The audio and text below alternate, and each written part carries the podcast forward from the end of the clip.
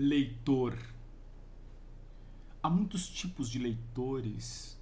Leitura do verbo leges exatamente tem um sentido para os gregos de colheita e coleta. Martin Heidegger faz um exercício interessantíssimo desse conceito no seu texto sobre a metafísica, mas há outros autores também. Leitura, você pode ler muito bem quando, por exemplo, está aguardando por uma consulta. Está lá no consultório, tem uma revista, folheando, lendo. Você pode ler de forma direta somente títulos de manchetes em um jornal. Você pode ler também a bula de um remédio para ter uma noção, e aí você vai precisamente num ponto que te interessa. Você pode ler de diversas maneiras e pode ler de forma, inclusive, sem pressa, cuidadosamente, como estudos, lendo, voltando, relendo o mesmo parágrafo 50 vezes, buscando compreender nuances, porque há textos que reivindicam do leitor cuidado, a calma, algo que apressados não têm. Apressados da nossa época, do século XX, mas também do XIX, apressados de qualquer tempo. Quero repetir com vocês trecho de um livro muito, muito interessante do Nietzsche, cinco prefácios para cinco livros não escritos. É isso. É, é o título. Cinco prefácios para cinco livros não escritos. Eu tenho uma tradução aqui das sete letras e o ponto que quero destacar do segundo prefácio, que tem por título Pensamentos sobre o futuro de nossos institutos de formação. E veja que a preocupação com a educação, alguns vão dizer, pô, Nietzsche não foi assim um, um autor que se preocupou com a educação. Opa, há escritos diretamente sobre o tema da educação. Schopenhauer, educador, esse é outro, sobre o futuro dos nossos estabelecimentos de ensino, são várias passagens. E mais do que isso, como ele tem uma preocupação, pegando assim uma, uma palavra-chave que está diretamente no seu terceiro período, a vontade de potência, embora apareça também no primeiro, nos escritos trágicos e no humano, de forma indireta, é, é alguma coisa que diz respeito justamente a essa potência de transformação de cada um. E educação não é nada além disso, né? em última instância. Então a educação é sim um tema muito presente no texto de Nietzsche de forma direta e indireta. Outros temas também, é, um autor é um clássico, não é por pouca coisa não, porque muitos temas estão presentes. Sou Samuel Mendonça, está no Topa Pensar, e aqui eu quero repercutir esse trecho pequeno, e talvez ele possa te interessar e você queira ler também esse livro. E aí, os vídeos que tenho feito ultimamente têm esse propósito de tentar te estimular para a filosofia. Venha para a filosofia. A filosofia não é um bicho de sete cabeças, embora ela requeira algumas características que todos têm, mas nem todos querem usar. Nietzsche já diz, diria isso. Quer dizer, você tem de fato a potência do pensamento, da crítica, mas muitos são preguiçosos. Você tem, sim, as condições para empreender um estudo sério de um texto difícil, mas muitos desistem. Quem é você nesse jogo? Esse é o ponto. Esse é o convite. Topa pensar é para isso. Já deu seu like nesse vídeo? É, aqui você não precisa pagar para ter uma discussão de filosofia e eu vou dizer para você, eu gastei anos e anos para minha formação acadêmica, graduação, mestrado, doutorado, pós-doutorado e continuo, porque sou professor universitário, mas faço questão aqui no YouTube e também nesse podcast de deixar alguma contribuição para quem tem interesse na filosofia e no pensamento. Não há, portanto, monetização, é um canal pequeno, mas nós vamos continuar produzindo conhecimento. O objetivo não é de arrecadar dinheiro. Felizmente, eu estou muito bem empregado na universidade que trabalho e também como pesquisador de uma agência do governo federal. Então aqui é de fato, diria que assim, meus dois centavos, uma referência para você. Vamos lá, trecho curto. O livro se destina aos leitores calmos. Você é um leitor calmo? Há homens que ainda não estão comprometidos pela pressa vertiginosa de nossa época rolante, que ainda não sentem um prazer idólatra quando se atiram sob suas rodas. Portanto, há homens que ainda não se acostumaram a ensinar o valor de cada coisa segundo o ganho ou a perda de tempo. Sabe a pessoa que fala assim: olha o texto pela espessura. Ah, esse livro tem 500 páginas. Ai, não tenho tempo para ler um negócio desse. Ai, esse texto, esse livro é fininho. Ah, esse eu consigo ler.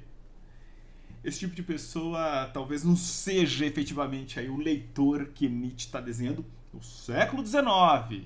Tenhamos claro. Talvez nos dias de hoje eu compararia o livro espesso da época seria um livro hoje de 80 páginas e o livro pequeno da época seria aí uma página. E aí nós temos leitores que se recusam a ler uma página. Nem vou falar nomes, vocês sabem muito bem na sociedade quem tem se prestado a isso. Continuando. Ou seja, ele está se falando a, muito poucos homens. Esses, porém, estes singulares, ainda tem tempo, colocou entre aspas no texto. E eles, a eles é permitido, sem que fiquem ruborizados, procurar a reunião dos momentos mais frutíferos, mais fortes de seus dias, a fim de refletir sobre o futuro de nossa formação. Eles podem até acreditar que chegam à noite de modo vantajoso e digno quer dizer uma espécie de meditação da raça futura. Um homem assim ainda não desaprendeu a pensar enquanto lê. Ainda compreende o segredo de ler nas entrelinhas. Sim, ele esbanja tanto que ainda reflete sobre o que foi lido. Talvez muito após ter largado o livro. E contudo, não para escrever uma resenha ou um novo livro, mas apenas sim para refletir. Então ele lê com o propósito justamente de refletir. Refletir, reflexão, olhar para o espelho. Esbanjador leviano. Você é meu leitor, diz Nietzsche, pois, pois será calmo o suficiente para seguir um longo caminho com o autor, cujas metas ele mesmo não pode ver, nas quais deve acreditar honrosamente, para que uma geração posterior, talvez distante, veja com os olhos o que só tateamos às cegas e dirigimos apenas pelo instinto. Se o leitor em contrapartida achar que só isso é necessário, um pulo ligeiro, um ato bem-humorado, se considerar que se alcança tudo o que é essencial com uma nova organização decretada pelo Estado, então devemos temer que ele não tenha chegado a entender nem o autor, nem o problema propriamente dito. Então, aqui uma crítica a essa pressa. Aquele que não efetivamente lê do ponto de vista de legues, do verbo grego, que significa aquele que vai suspender para coletar.